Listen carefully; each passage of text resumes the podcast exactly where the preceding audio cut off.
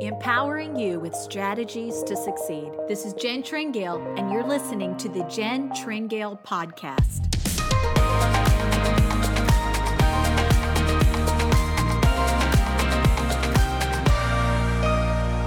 Hello, everybody. Welcome to the podcast. This is Jen Tringale. I'm so glad that you are listening today. Thank you for taking your time to be a part of this journey, and what an honor it is to be a part of yours.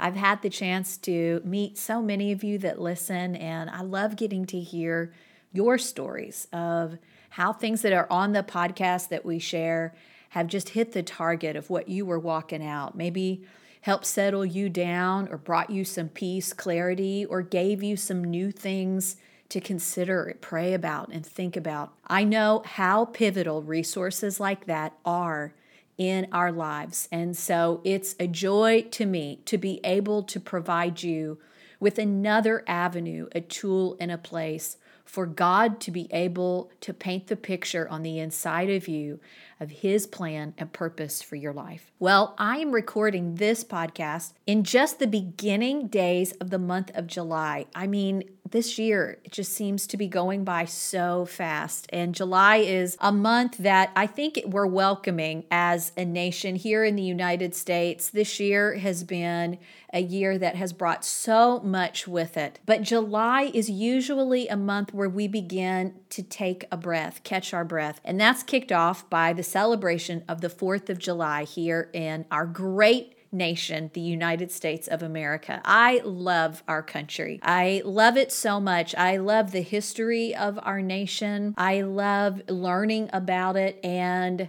I have such an appreciation for who we are. There are so many incredible nations in the world. I've had the honor of getting to visit quite a few. But there's something about understanding just the unique purpose upon the nation where you live. And here in the United States, we really do have a purpose. In fact, it is seen all throughout our history. And it's simply this in God we trust. In fact, today, we are still the greatest exporter of the gospel of Jesus Christ to the world kind of makes a little more sense when you look at all of that has been rising up in our nation and all the volatility and everything that people are trying to say that we are and who we're going to be and who we can't be anymore and accusing this nation of so much. And though we are far from perfect, I believe what the song says that God shed his grace on us and we need his grace because as a nation we have a purpose.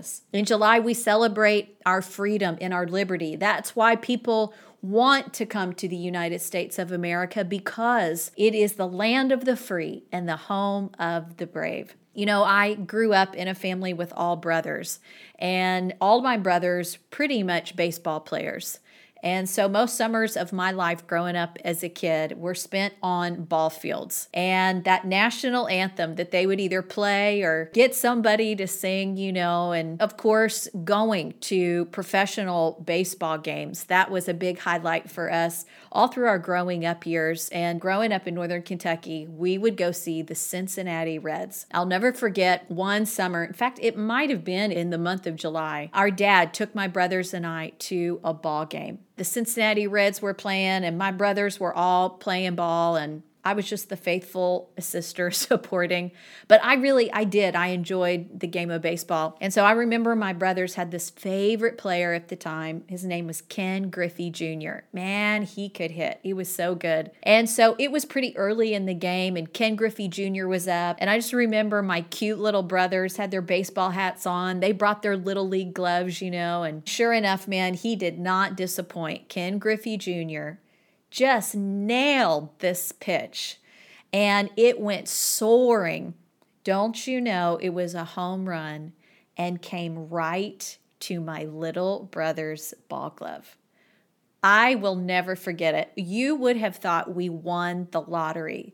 I mean, here we were at this ball game. Then they get to see their favorite player up at the plate, and then he just kills this ball out over the fence and right into my brother's glove. I'll never forget it. There's just something about those things that stay with you. And the cool thing was after the game, we went to where the players came out in the tunnel, you know, and Ken Griffey, man, being the good guy is, saw my uh, dad, my little brothers, and I out there, and he came over and he signed that ball. Wow, it was a great moment, great summer moment. So, July has great moments. Maybe you have some really good memories too. But, you know, baseball, American flag, fireworks, the 4th of July. I guess it all just seems a little more special to me this year because of all that our nation has been going through. And we are a nation made up of so many cultures and ethnicities and races. It's what makes us the beautiful nation that we are but I believe that we share the joy and the strength of being the United States of America. And I guess the point that I want to make is that our nation has a purpose. And that purpose is worth guarding. It's worth praying over. And our nation's purpose is one that originated in the heart of God. I believe every nation has a purpose. Whether you're from the U.S. or not, your nation has a purpose, and that purpose is worth guarding, it's worth protecting it's worth praying over. But on this podcast, we talk about your purpose. And I want to get into the specifics of your purpose on this podcast because it just seems like purpose is under attack in a great way right now. Our purpose as a nation, as we mentioned, but you know, it doesn't stop there. Our individual purposes, your purpose there's opposition that rises up to oppose that. But we can come out on the other side right intact and our purpose intact when we understand the specifics. And I want to talk to you about the secret to having success in fulfilling your purpose. And to do that, I want to look at the life of Jesus because he had success. You know, I've recently been studying more about what was going on in the world when Jesus walked the earth. And not just in the general sense, but in the specific sense. You know what I've been finding out? Not just in the world, but the part of the world that Jesus was born in and lived in. Did you know that there was great cultural upset at the time that Jesus lived and, and even stepped into his ministry. I mean, there were definitive sides. There were great culture wars that were playing out in the main platforms of the time. Of course, they didn't have media like we have today, but they had city centers where the leading experts of the time would come and publicly argue their opinion. And it caused riots, it caused protest sides were drawn. There was a fight over the laws that would be passed and the way that the people would live. And there was good guys and bad guys. And all of this that we are actually seeing in our world right now, none of it is new. It was actually going on even in the culture in Jesus' time. So we can look at the life of Jesus and really, with a clear head and a clear heart, say, if Jesus was able to be successful in his purpose in the middle of all that, then there's things that I can learn from looking at him and listening to him to be successful in whatever God's called me to do right now. I want us to look at John chapter 5, and I'm going to start in verse 37. And it says, And the Father himself, which has sent me, has borne witness of me. You have not heard his voice at any time, nor seen his shape. Verse 38 And you don't have his word abiding in you, for whom he hath sent, you believe not. Then, if you turn over to John chapter 6, just one chapter over, in verse 38. And again, I'm reading out of the King James Version. It says this For I came down from heaven not to do mine own will, but the will of him that sent me. And this is the Father's will which hath sent me, that of all which he hath given me, I should lose nothing, but should raise it up again at the last day. Actually, verse 40 is so good. I have to read that too.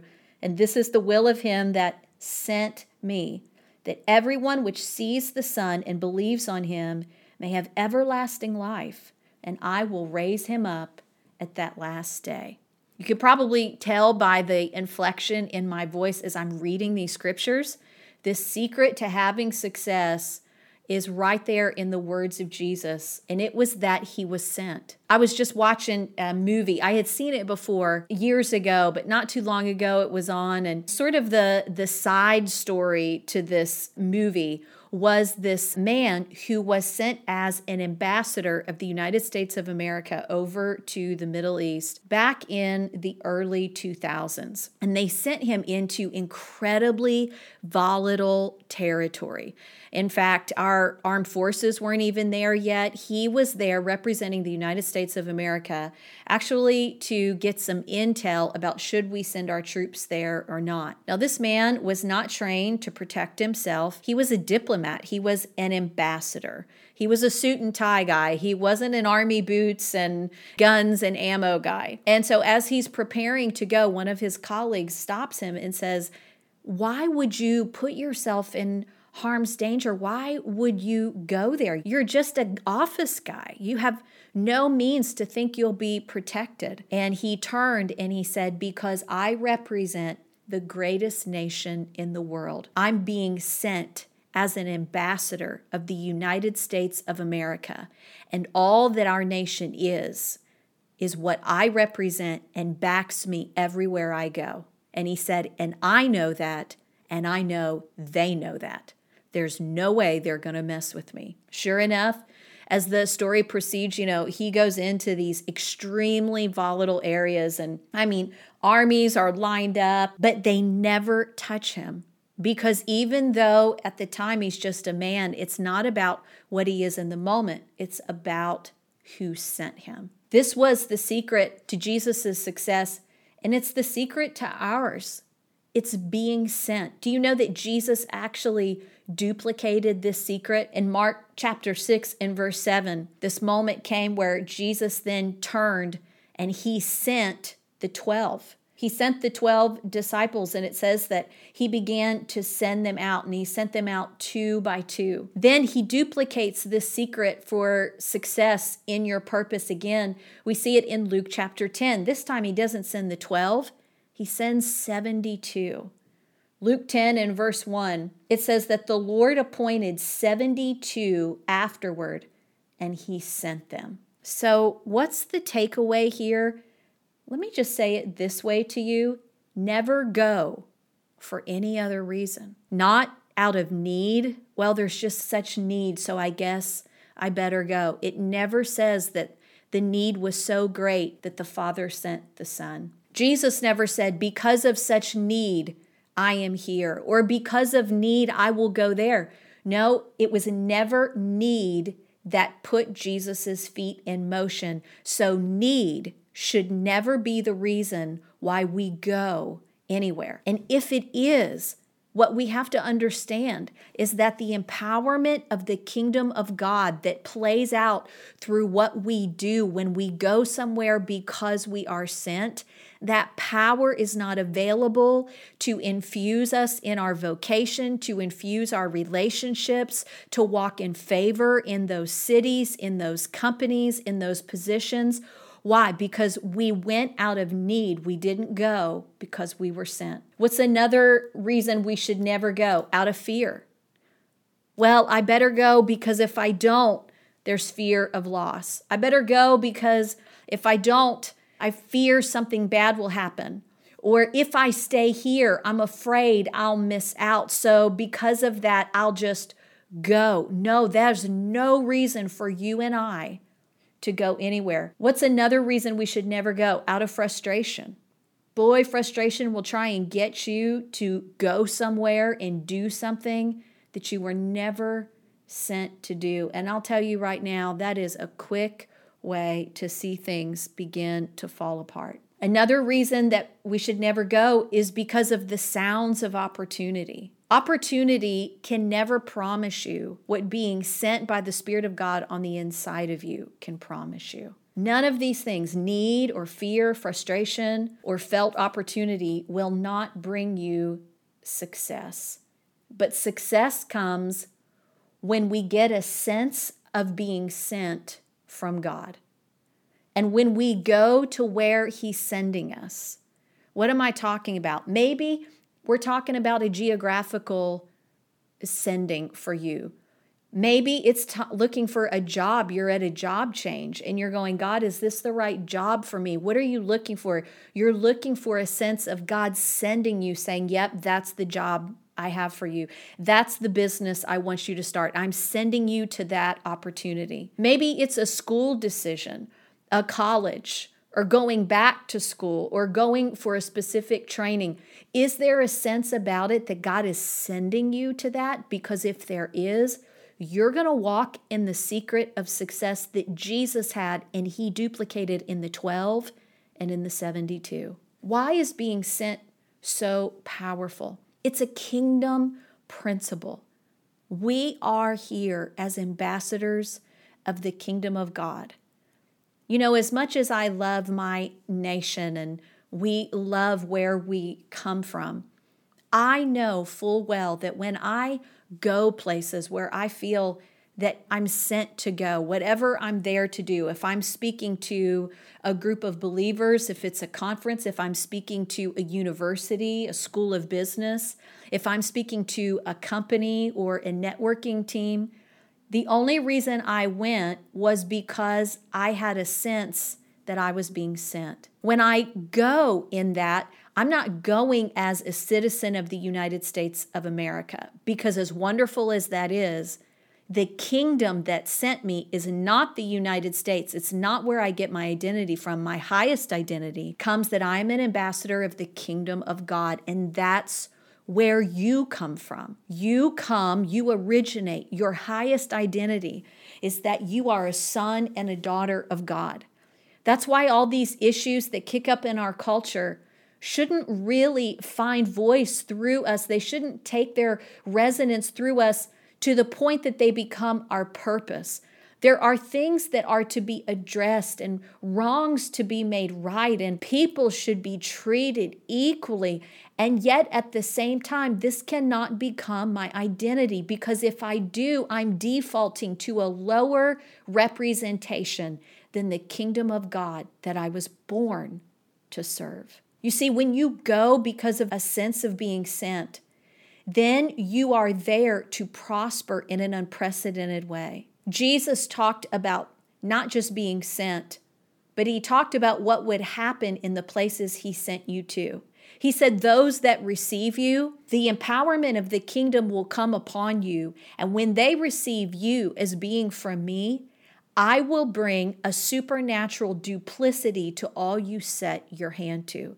I will cause it to multiply. In fact, I will bless those that receive you. When you go where I sent you and they receive you, I will bless it. What is the blessing of God? It's what causes things to have success, to have favor, to bring good. At the same time, Jesus went on when he instructed the 12 and the 72 and he said, I'm sending you out. Now, if you go to where I'm sending you and they don't receive you, what did he say to do? Just throw your hands up in the air and get so angry and point them out and tell them, Well, you're done for because you didn't receive me. No, this is what he said. He said, If you go where I sent you and they don't receive you, shake it off. Just shake it off.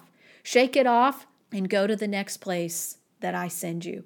If one person doesn't receive you in your company, shake it off and go to the next person that I send you to. If one area isn't working and they're giving you opposition and they don't receive you, shake it off. In other words, in our culture, we would say, wash your hands of it. Don't get offended. Don't get upset. Don't keep shoving it down their throats. Just shake it off. Why? Because there are places and people that God is sending you and I to that are waiting from words, and they will receive you. They might not have the exact words to talk about it, but they'll be so grateful for your presence in their business, in their life. As their client or as one of their vendors, they will receive you. And you will be able to go about doing exactly what Jesus did. And you know what that was? He went about doing good. Sometimes we get so bogged down in overcomplicating this idea of God, what is your purpose for me? But do you know that it can boil down to just simply going, God, where do I have a sense that you're sending me? Once I am there, how can I do and bring good? The principles of Jesus' success are the same principles for our success in our purpose. Let's pray.